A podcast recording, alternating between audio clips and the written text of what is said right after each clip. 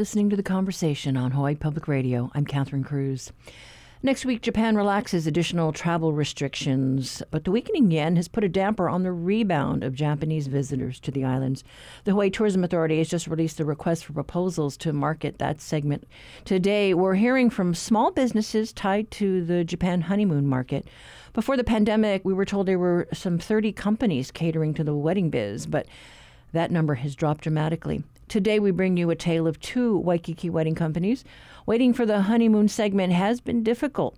We hear first from Sayumi's Princess Garden, a bridal salon that's been around for almost two and a half decades. We talk with Ayako Barlog. She says before COVID, the company handled more than a dozen weddings a day. Now they're just a few a week and mainly survive with help from local business from their kimono rentals and photography services. We have a few weddings a month, and some of them want to take a photo with wedding gowns on the beach. And also, we have a lot of kimonos, Japanese kimonos. So they want to take a pictures with kimonos, like a family photo or shigo-san. When the kids turn three years old, five years old, seven years old, we go to shrine to pray for their kids. So they wear kimono to take a picture. And so tell us what was business like before the pandemic hit and how are you folks doing today? Oh, yeah, before pandemic, we have a lot of weddings, include like a photo shoot, like a 10 to 15 a day. But right now, you know, during pandemic, we couldn't even open the salon because it's all shut down.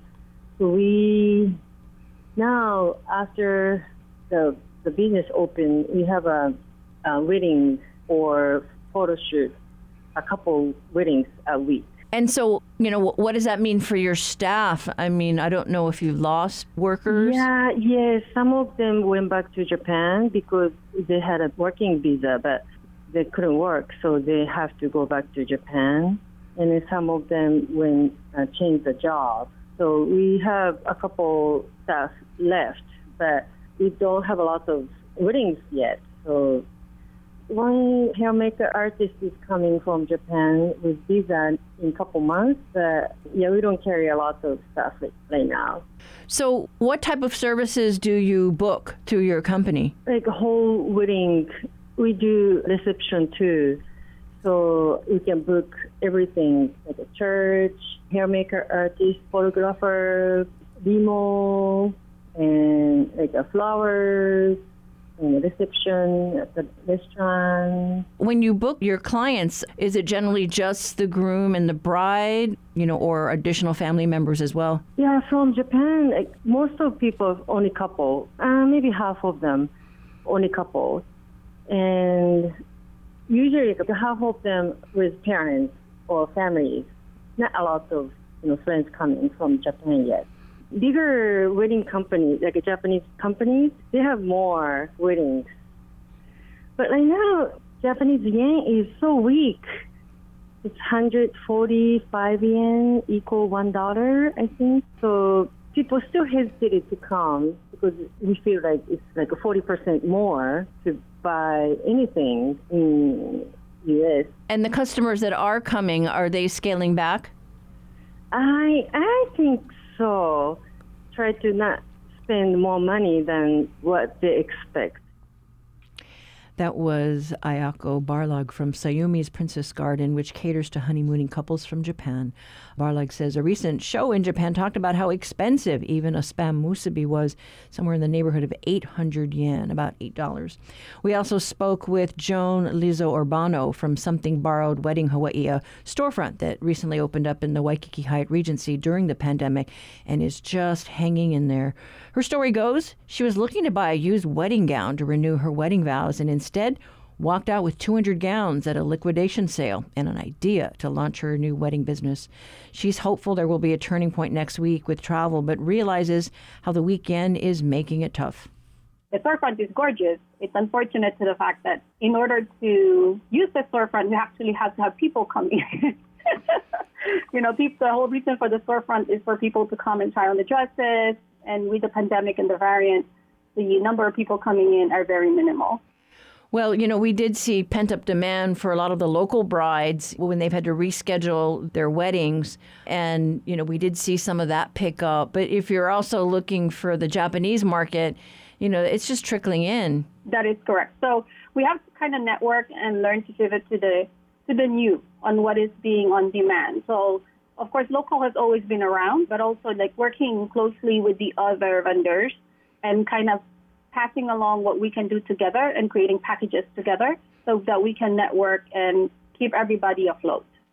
Yes, some of the businesses that we've checked with say that, yeah, it's just unfortunate because the yen is so weak right now, and they were hoping to see a more robust return, but that might not happen till next year.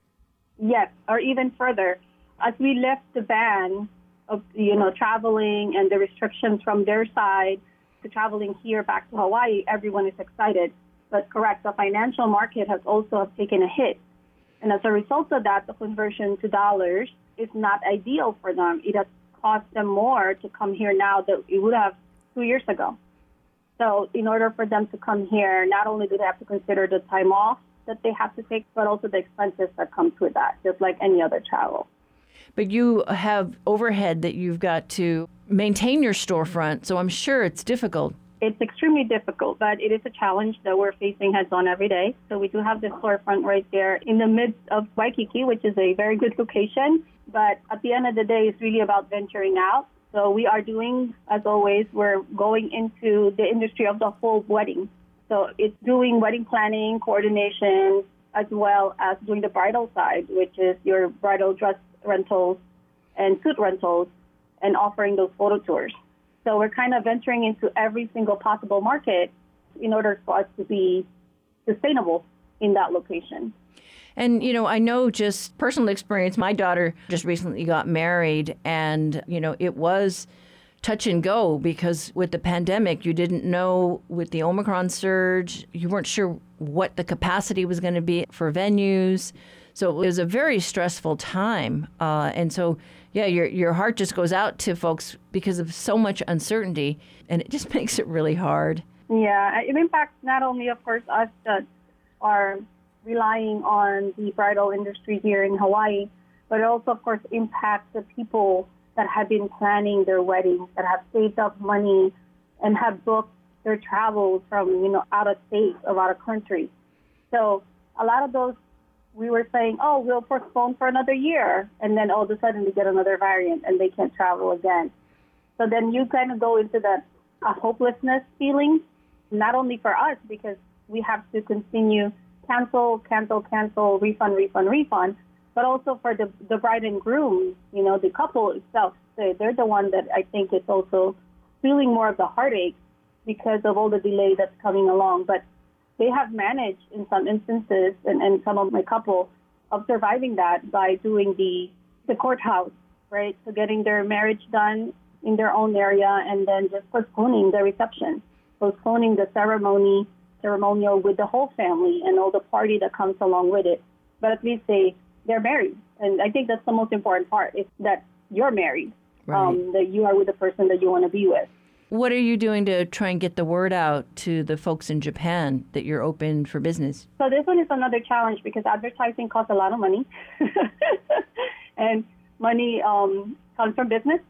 So I do have a advertising with Aloha Japan, and that I've been continuously advertising because that is local as well as international.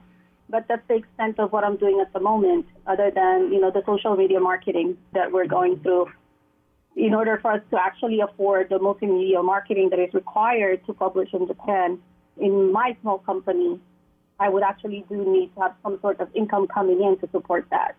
Right. Um, but it's really right now, I'm pretty blessed because my network has gotten bigger and bigger because I have met so many good people and so many open hands, open arms, giving advice in both industries, international as well as here local. So I'm really grateful of all of those, everyone introducing themselves and opening up and trying to build a network where we all can be helping each other out. Because I know it might not be today, it might not be tomorrow, but eventually they will come back. And we need to be able to actually be ready for that. That was Joan Lizzo Urbano, owner of Something Borrowed Wedding Hawaii, a shop that opened up at the Hyatt in Waikiki. She was keeping her spirits up, trying to stay positive, keeping her sense of humor and sanity during these tough times. Before that, we heard from Sayumi Princess Garden, a tale of two businesses hanging on, hoping for the return of Japanese honeymooners in significant numbers.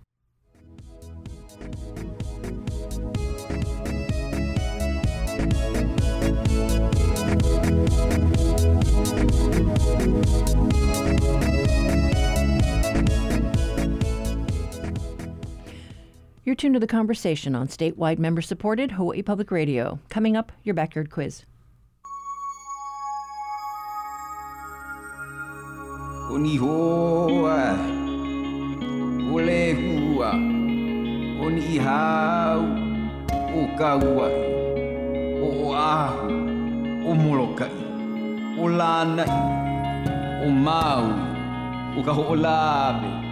o Hawaii. Today we're digging up the dirt for today's backyard quiz. We're searching for one of the canoe plants brought to Hawaii by early Polynesian voyagers. The shrub has large heart shaped leaves and jointed stems. The flower is a narrow yellow green spike, and the root is soft wooded and thick, requiring two to three years to achieve usable potency. Medicinally, the roots Leaves, stems, and bark reportedly can cure general debility, weary muscles, chills, colds, headaches, respiratory diseases, diabetes, and rheumatism. Additionally, a narcotic drink is made from the roots for ceremonial use, but depending on the amount consumed, it can be a stimulant as well as a depressant. Don't go to sleep as you chew on the answer, but can you tell us the name of the plant and the color of the rare form of the plant? Call 808 941 3689 or 877 941 3689 if you know the answer. The first one to get it right scores a HPR reusable tote bag.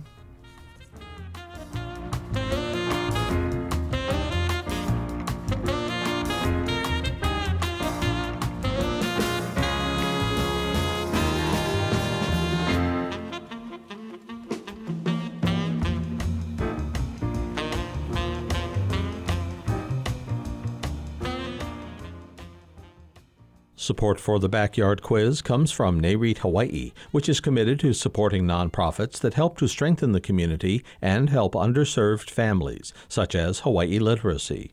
NAREITHawaii.com.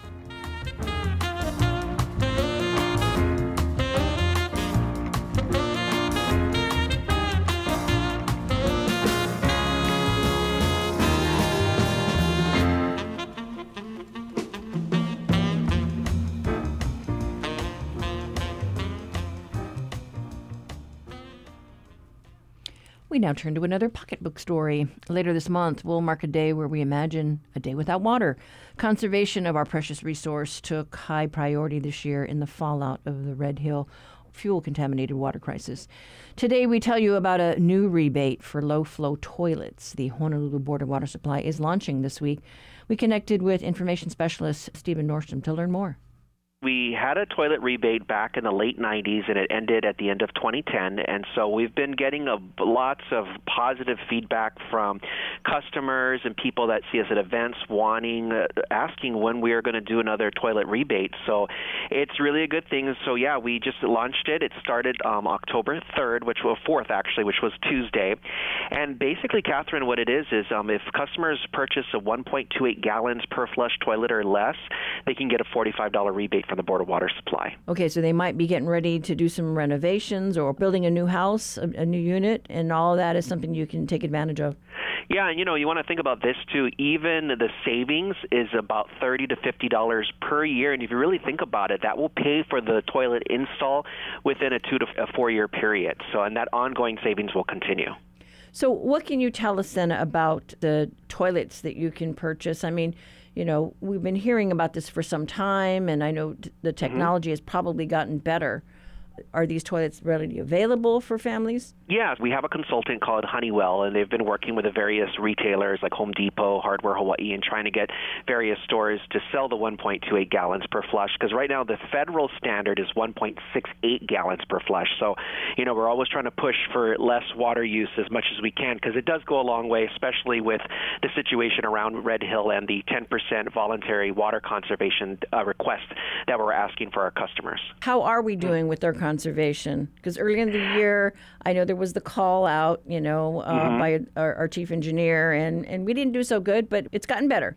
Yeah, actually, you know, people listen, and we really appreciate it. We've been pushing um, our conservation messaging, and you know, we're in a little different situation now than we were before Red Hill because we shut down three water sources. So overall, for during the summertime, water demand was lower than the previous year, which is good, but we still have a long ways to go. So that's why we're really trying to ramp up our rebate programs, and we're trying to get the message out there because it's really not that much hard work when it comes to conserving water. It's really about the educational part. And the residents of Oahu have been very, very big, and, and we really appreciate all the work they've been doing to conserve water. And they've been doing it by maybe not doing so much laundry every week, mm-hmm. being careful when they wash dishes, taking shorter showers, that kind of thing. Yep, exactly. And then, of course, uh, as we always ask, if people see people wasting water, it's not about pointing fingers, but really it's about education. And so um, we actually have a water waste hotline where we ask customers or water users island wide to let us know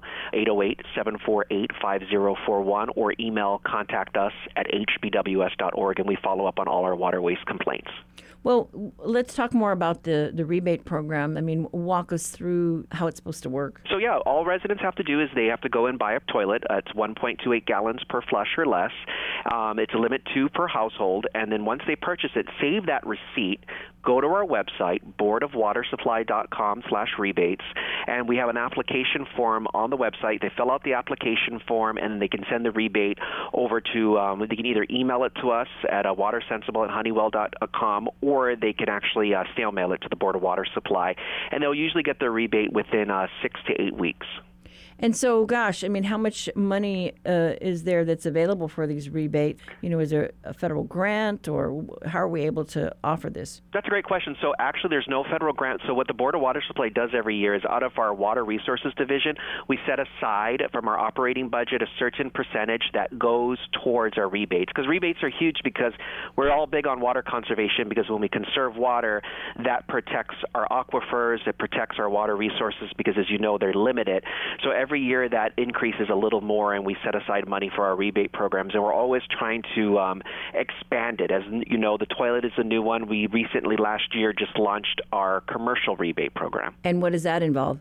That involves different rebates from from the commercial sector. That includes like toilets and urinals, from plumbing to landscaping to kitchen products, and we've been um, working with various restaurants and hotels to promote that as well. And that's still underway? Yeah, that actually kicked off. Yeah, it's underway. That if you go to the boardofwatersupply.com slash rebates, you'll see more about our commercial rebate programs and the various rebates we have there, as well as our residential rebates. And, you know, why haven't we been able to offer it, let's say, in the last decade and a half? I think the uh, the main focus with that is with our consultant Honeywell. They go out and they're researching what is the best way and the best rebates to offer our customers, and what's the best amount of money it is there to offer. And I think with um, toilets, as you know, toilets like back in the 90s, you know, people had the five gallons and three gallon toilets. 1.68 gallons per flush is definitely the federal standard. That's good, but as new toilets are being are coming out and they're made available, we're now trying to work and get that those rebates out to get people to know about it, and of course make those purchases, especially like you mentioned earlier, if they're doing any kind of renovations or anything like that. Now I know in our building, you know, we have mm-hmm. uh, restrooms that have different ways to flush, right, for solids and mm-hmm. liquids. Mm-hmm. Uh, is that pretty much just for commercial, or does that apply for residential as well? Um, I think those are just the different types of models of toilets. There's different models, but for this rebate, it's just a toilet that uses 1.28 gallons per flush in general. And then, uh, how much water is generally flushed down the toilet? You know, on an average basis. Do you have any data ab- about that at all? I, I don't have any data on the um, what the average is here in Hawaii. I know uh, I can tell you for sure that you know the amount of large toilets that we saw back in the 90s and before with the three and five gallon toilet tanks are not there's not many of them out there as there used to be because you can't purchase them. The federal standard is 1.68, but at least now we're you know we're we're giving that offer for uh, 1.28 gallons per flush because now there's more of those toilets that are being available, and as those gallons per flush continue to lower and they're made available, they'll will continue to probably lower the amount per toilet rebate. Okay, and this is for Oahu residents. Actually, Board of Water Supply customers only. If you, as long as you are a Board of Water Supply customer, and even if you live in a condo, because condos are usually have, they're served by one master meter, to work with your um, resident manager to find out what the what the building's account number is, so they can um, get the rebate on that toilet. One thing, just make sure when they are purchasing the toilet, when you do go to the store, you always want to make sure, and for any kind of products for our rebates, you want to make sure you look for the WaterSense logo. And what that WaterSense logo is doing is that it's meeting the EPA's criteria for any kind of um, uh, low flow or water efficient appliances, even when it comes to um, our other um, rebates as well, when it comes to clothes washers and things like that. Do we know how long this will be offered? Is there a, a cap? Great question. Actually, the um, there is a, quite a bit of funding for the program, so it will last until funding runs out. But I can tell you right now that's not going to be anytime soon because, as I mentioned earlier, we are continuously increasing the budget for our rebates, and we want people to take advantage of this. That's why we have this because when people take advantage of our rebates, um, it's helping to preserve our uh, water resources, which are limited and very precious, and we need to do everything we can to protect that as much as possible. Okay. All right, and then we are going into the uh, uh, the rainy season, right? Pretty soon. Yes. Mm-hmm. Uh, we are starting starting to see more um, more rainfall, so that's a good thing. Yeah, um, that would be a great thing, especially if you have a rain barrel too. right, right, right. Yeah. Oh, and that's right. Uh, so you do have other rebates uh, available. Yes, yes. Residential? We have a bunch of uh, rebates for our residential customers. One of them, Catherine, one of the most popular are rain barrels, and they're they're hard to get, but we we are working very closely with uh, retailers like City Mill and Hardware Hawaii to get them to get rain barrels and to promote it with their customers. We just recently did a rain barrel workshop um, at City Mill, and uh, it was a great turnout. We've been hearing from Honolulu Board of Water Supplies Stephen Nordstrom. He was talking to us about the rebate programs for its customers. Information about the Rain Barrel program and the newly launched low flow toilet rebates will be on our website, hawaiipublicradio.org, later today.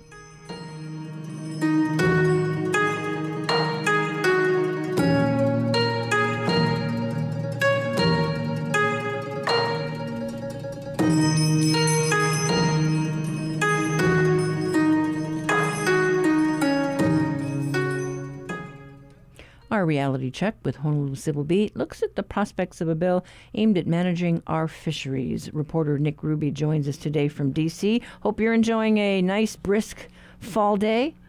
Yeah, it's very nice. The rain has finally passed. well, you have a story today about our fisheries and a bill uh, that uh, might not be uh, doing so good. Right. So this is really a story about how the sausage is made in Washington, or how it isn't made. um, so it, it, involves the Magnuson Stevens Act, which was passed in 1976 uh, to help manage the nation's fisheries. You know, we're talking about places from New England to the Gulf of Mexico, Alaska, and Hawaii in the Pacific.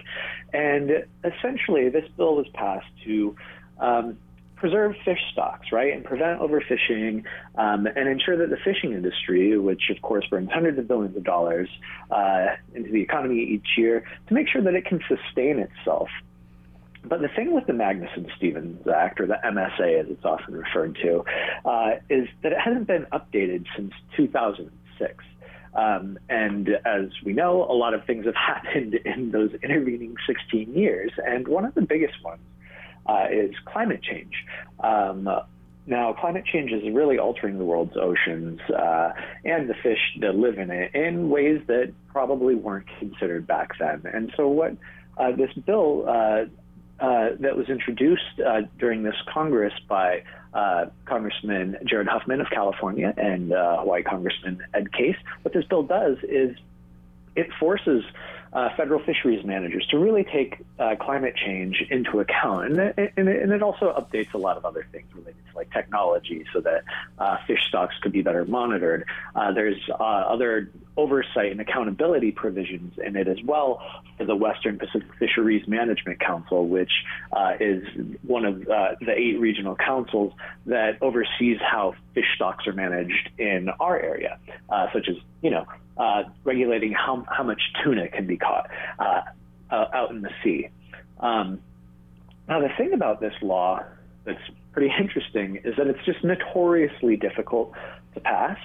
Um, but, you know, it has made its way through the House at least a little bit. It uh, recently passed the House Natural Resources Committee and is expected to pass the full House of Representatives.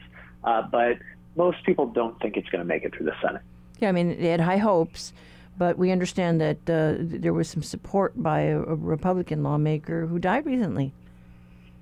Uh, that's right. So, um, so this law is it's challenging to get through a Congress that's actually functioning properly.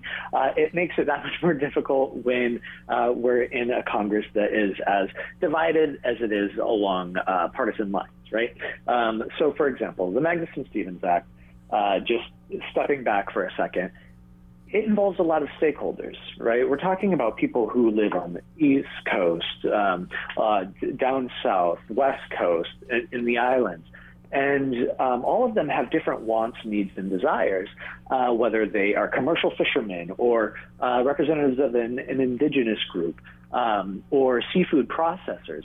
And so these stakeholders don't always have um, clear uh, wants and needs that fall along party lines. And so Don Young, a Republican from Alaska, um, he was considered a potential dance partner for uh, the Democrats on this bill. Now, he has a long history with the Magnuson Stevens Act. Um, he was one of the original authors of the of the first bill, um, and he was actually uh, heavily involved in passing it in 2006. And you know, Alaska and Hawaii uh, have a really good connection and a deep connection, especially in Washington. Um, and so there was there was a lot going on, but unfortunately in March he passed away, and so although the chances of this bill moving forward were slim while he was alive, his passing just made it that much more difficult um, that uh, and, and makes it nearly impossible for this thing to get done before the end of Congress. Yeah, it's tricky because you know we do have an election coming up. And you know, while they're like I said, the bill's authors are hopeful. They know it's a long shot, but they have to keep plugging away. Thanks so much, Nick. Hey, thank you so much for having me on. That was reporter Nick Ruby with today's reality check. Read his full story at civilbeat.org.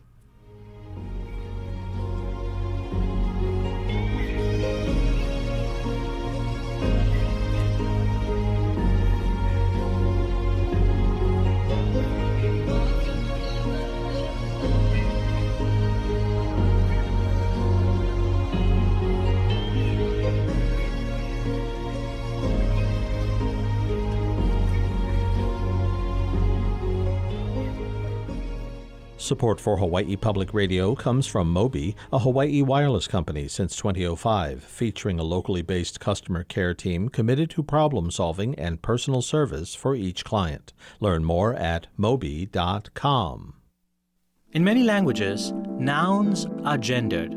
Take the word bridge. If it's feminine in your language, you're more likely to say that bridges are beautiful and elegant. And if the word bridge is masculine in your language, you're more likely to say that bridges are strong and long and towering.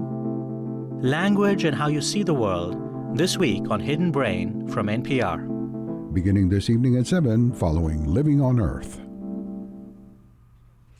The National Football League is set to wind up its investigation of the injury and follow up care that Miami Dolphins quarterback Tua Tagovailoa suffered recently.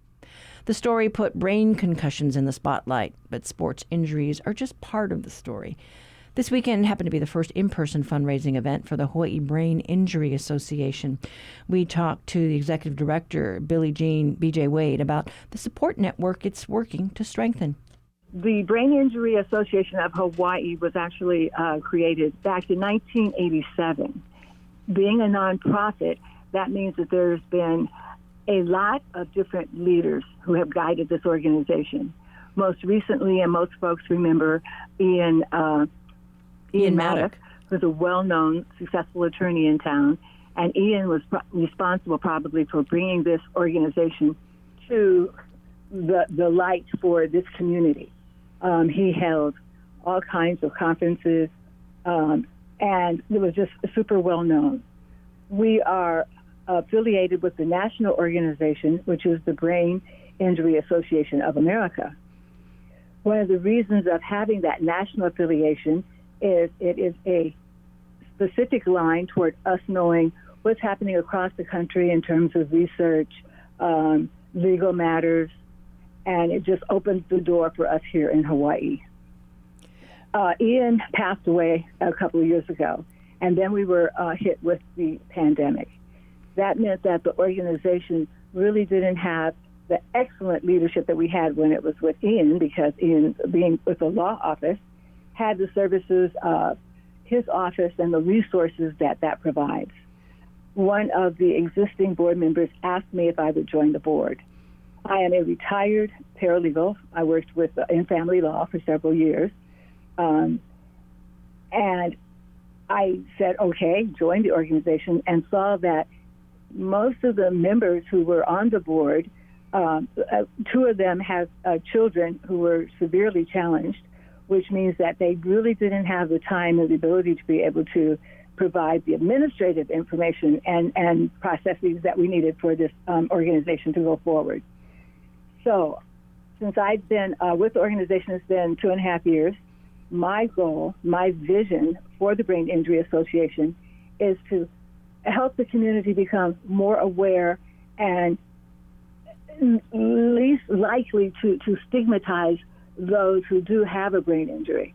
I was first acquainted with those numbers, which says that I think 10,000 uh, people in the state of Hawaii uh, experience uh, TBI, which is a traumatic brain injury. And so that number is, is misleading in that it only focuses on one aspect of brain injuries. There are strokes, there are other brain injuries, there are concussions, of course, which we know about because of the sports related accidents that happen. But after I started talking with people and looking at the little numbers, it, it occurred to me that probably every one of us has either experienced some kind of brain injury or we know someone who has. The strokes are, are brain injuries. A large number of people walking around today may have had a brain injury and don't even know it. But it's, getting that information out to as many people as possible about what the resources are and what the information is.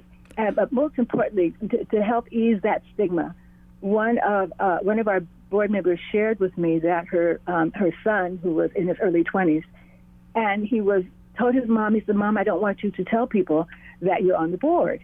And I was like, "Why?" And she said, "Because he's embarrassed. Because I guess folks equate a brain injury with, with a lack of, of mental abilities, the mental acuity. And so I, I was just, I was shocked by that and taken aback by that until I realized, well, of course that would be true. But that was at one time true of folks who had cancer or who had heart issues. Almost all of our medical conditions, in the beginning, we tend to, to sort of demonize those who have them. But when you shed the light on them, and once we realize how common these occurrences are and that affects so many of us, we can do something about it. You, so, your organization, your organization just held an event this past weekend and brought together, gosh, a whole cross section of the community. Uh, it, it, included folks who shared their stories. You know, there were folks that were involved in car accidents. You know, Emmy Timimbong, who was your speaker that weekend, uh, uh, you know, had a brain aneurysm, and she talked about her recovery. So we just really need to, I guess, raise the awareness in the community of um, the fact that this touches so many lives. And that's exactly what needs to happen. Pretty interesting because Emma had asked me if I had had a brain injury, and I answered her somewhat flippantly, but not so much so. And I said, "Not as far as I know." and the reason that I said that though is because when I, the more I keep reading about them, folks have concussions and they don't even know that they've had them. You can have multiple ones. Uh, you can have many strokes and not be aware that you've had it. I mean, so it, my being on this board and joining this organization these past years has really opened my eyes to how widespread uh, that that whole uh, brain injury umbrella is. That it covers so many of us. I didn't think that I had anyone that I personally knew who had had a brain injury until I remembered and thought. I have a cousin who recently passed away, and he was he had a PTSD. He was in the war, and his, his whole brain was, was basically caved in. My daughter's father-in-law, okay, also uh, Jerry Coffey was severely injured and had multiple brain injuries. So almost all of us, when we think about it, you look at it, you do know someone who's had a brain injury. And the key is just knowing that you're not alone. There are resources. Uh, there are people who've been through things that they can share, you know, what it's been like. You know, maybe for some it's a long road for recovery. Uh, for others, it might be just the commitment. If you're a caregiver, if someone in your family has had a brain yes. injury, the whole caregiving, I hadn't really too much thought about that until Karen Clemmie, who uh, has been doing the support group meetings in Kona for what, going on 28 years, which is in itself fantastic and phenomenal. But I know that she is very, very much involved in the caregivers. And recently reading that many of those who are caregiving are passing away before the person who they're providing care for. So again, it's like it's, it's just such a huge pervasive issue all of us are involved in it, and we just need to be just more aware and being able to provide more services. Hawaii doesn't have a lot of the services that are available on the mainland. So our organization gets phone calls from people who live here or who have lived here in Hawaii who want to come home, and they're questioning what is available here. And it's kind of sad to say that we don't have a lot, a lot of things, particularly residential. We don't have residential places for people who have uh, brain injuries. So again, but it's just something that the more you shed light on things, the more you're able to get funding and people interested in rectifying what those issues are. That was Billie Jean, or BJ Wade, Executive Director of the Hawaii Brain Injury Association. She's working to expand awareness about the prevalence of brain injuries in our community.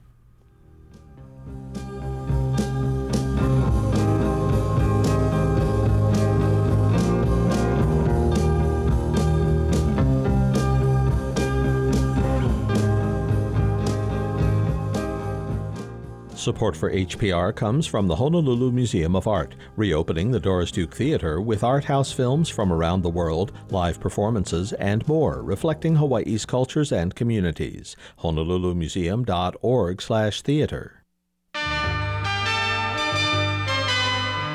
Each week, New Dimensions explores the social, political, scientific, environmental, and spiritual frontiers with some of today's foremost social innovators, thinkers, scientists, and creative artists. Hi, I'm David Gibson, author of The Complete Guide to Sound Healing. Next time on New Dimensions, I'll be talking about how sound affects us physically, mentally, emotionally, and spiritually. Beginning Sunday morning at 11. Earlier in the show, we went digging in the backyard for one of the early canoe plants, valued highly for its relaxing medicinal properties. The plant grows well at low elevations and requires constant moisture and partial sun. The erect shrub displays smooth, heart shaped leaves with green or black jointed stems. It's very hardy and grows up to 12 feet high.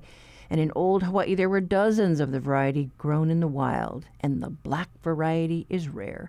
Today, it's cultivated increasingly throughout the Pacific Islands, where it's called kava or kava kava. Here in the state, we know this member of the pepper family as ava, used principally as a sedative to induce relaxation and sleep. It can also be used as a tonic when people feel weak. But be careful about overindulging because if used too much, it can adversely affect the skin and the eyes.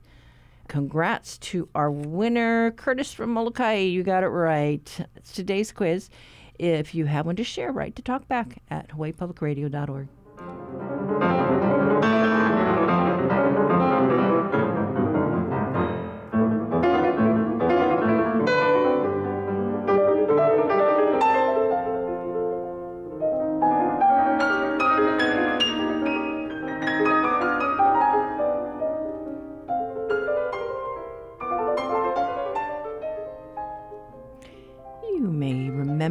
childhood story of Babar by French author Jean de Brunhoff. Well, this weekend, the Pachyderm gets a nod in a performance of French classics by renowned pianist Mark Markham. He's accompanied such greats as Leontyne Price and has been the longtime recital partner of Jessye Norman. For a time, he lived in France, and this weekend he will put on a concert at the University of Hawaii's Orvis Auditorium.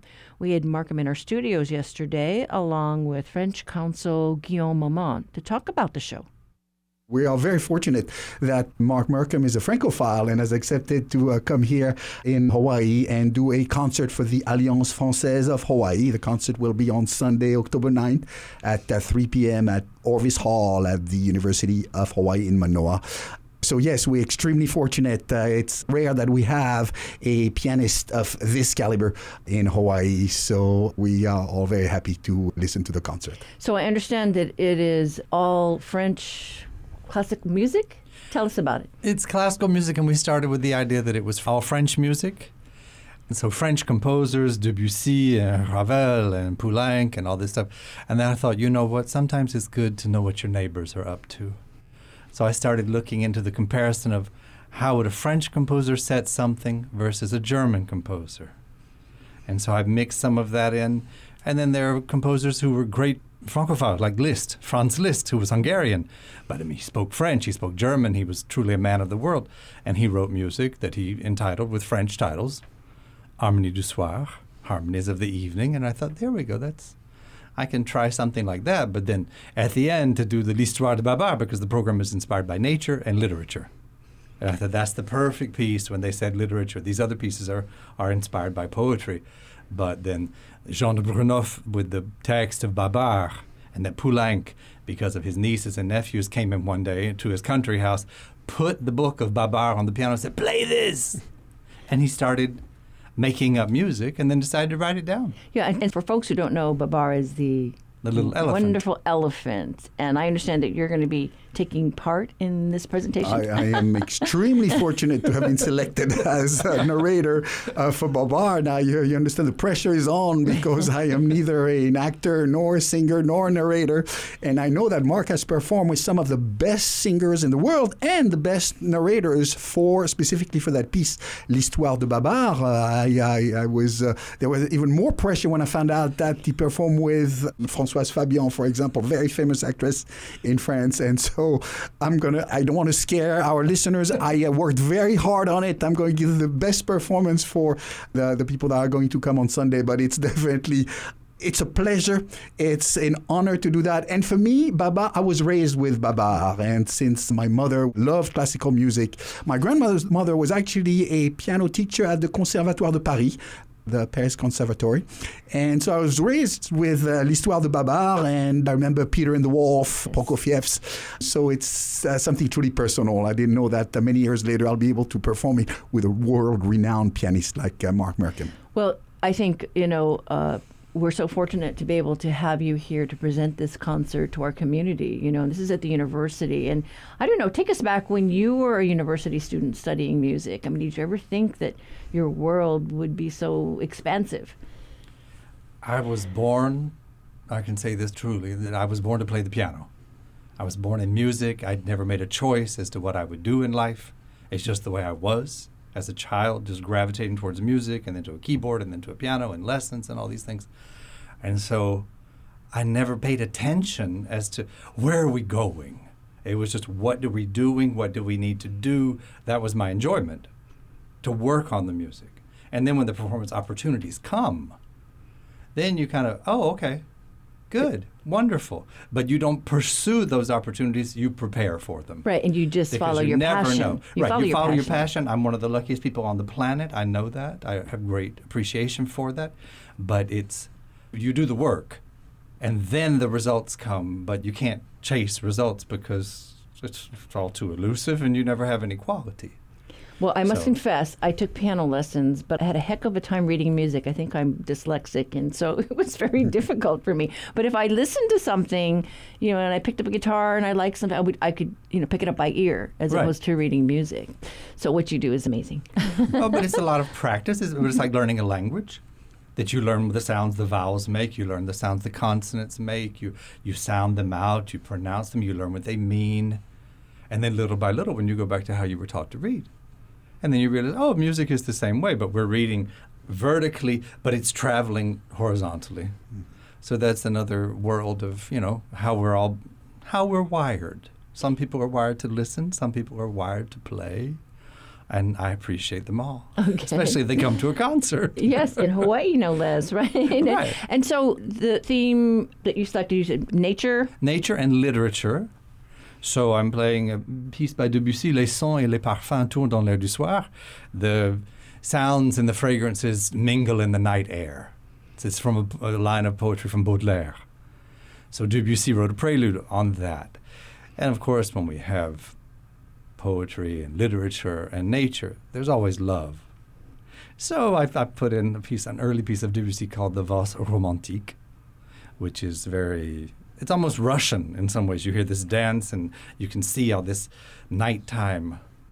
Their way of it's just a way of expression. And then Robert Schumann comes up, and he does a piece of his called "The Night," the evenings, and you get to hear a German point of view, and it's just as moving. But it's sometimes it's good to know. It's good to travel. And so, gosh, when you play these pieces, and you know, let's say you're here in Hawaii and you're smelling the plumeria or the mm pikake in the evenings and listening to to our music. What stirs in you? Fragrances have always been something since child. I grew up in Florida, so it wasn't the most tropical part of Florida, but the the smell, the sounds, the ocean, all of these different things, they they represent things and they go inside us, and then something triggers it along the way. Just like I lived in the south of France for 12 years. There's jasmine in the evening. There's lavender in the afternoon after it rains and those smells they still they, they destroy me in a good way. In a good way because they it's amazing how powerful that is that it can jerk you literally emotionally back to another place even if it's for a split second. And music also has that same power and that composers and artists were, were drawn to these things especially in the french in french culture. It's a different sensitivity and when I was listening to some of your performances, I mean, you just play with the passion. I mean, you oh, can just you. tell. And so it's just delightful. So I'm sure, you know, the audience on Sunday then is going to be in for a real treat. A, a real treat indeed. Mark actually uh, was kind enough to give us a performance about a year ago, yeah, a year uh, ago. for the Alliance Francaise. And so that was the first time that I had the chance to meet Mark and to uh, listen and to see him live. And it was uh, an absolute treat. So I know that people are going to enjoy the uh, concert on Sunday very much. We are very, very happy that uh, he accepted to come again for um, our Alliance Francaise event. Yeah, I mean, you're no stranger to Hawaii. You've been here for several trips. Do you still have family in Florida? I mean, I know. I have the... family in Florida. I spoke to my father yesterday because I sent him a video. I was playing a concert in Lincoln, Nebraska, of all places, two weeks ago with a singer, and 30 minutes before the concert, the singer became ill. And so the promoters came to me at 25 minutes until showtime and said, Could you play something? said, what do you mean, something? Could you play a program? And out of nothing was prepared. I knew what I was going to play here, but I hadn't really started working on it. I played the program. Ah. And it was live streamed around the world. And I had sent an announcement to all my friends around the world Oh, listen, I want you to hear this singer. And then lo and behold, there I was. and they got to. So things happen. You need to be prepared. You need to, you know, that's the way it works. Yeah, and your family is okay with the My storm? family's okay because they were further north. Okay.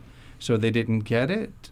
So they have power. No, they have they have everything. Nothing because the storm was literally Mhm. headed towards Tampa, and my brother lives just south of Tampa, and my niece is there also. But my brother moved on the Monday before to Tallahassee. He sold his house, and they closed on Friday. On Monday they moved, Wow. so they were safe. My niece was there, and the storm at the last second decided it was going to turn and go into Fort Myers, Naples, and there it did its destruction, and it is beyond. I, mean, I grew up on the Gulf of Mexico. I know what that's like, and you you sit there watching to see. But when the water temperature is 88 degrees, Yeah. it's too hot sometimes. yeah. Just even go swimming, it's not refreshing. It's just So- warm.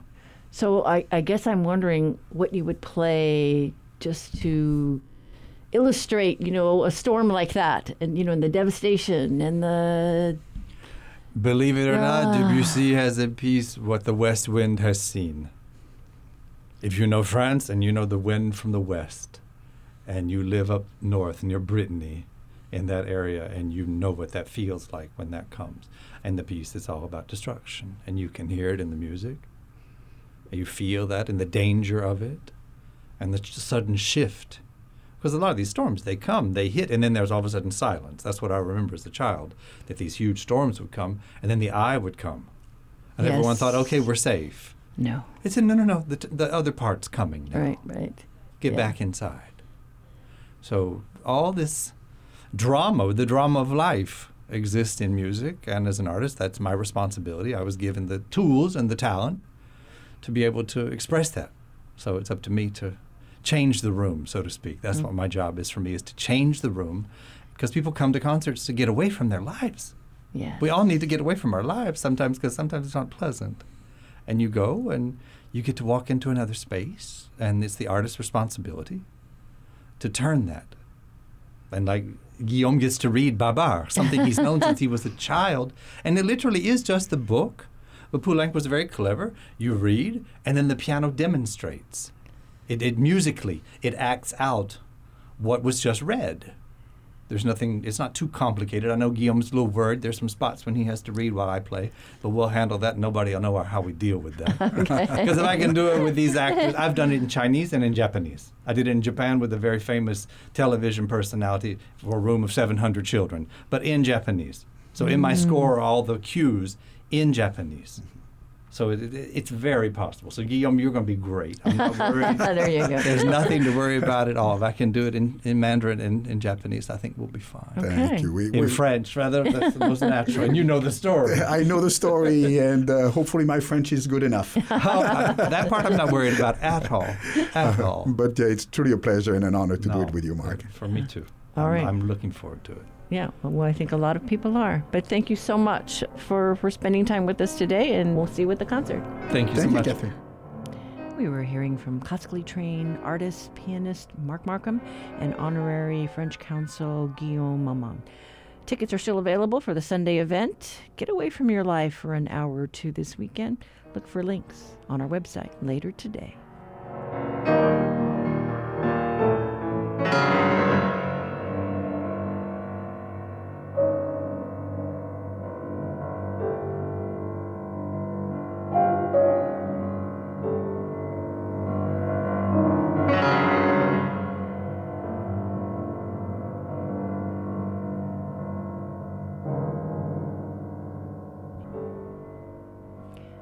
Is it for us today. Tomorrow, we plan to hear from our State Highways Chief about those red light cams. What do you think? Glad they're going in or not? Give us some feedback. Call our talkback line 808 792 8217. Email us at talkback at hawaiipublicradio.org. Connect with us on Facebook. I'm Catherine Cruz. Join us tomorrow for more of the conversation.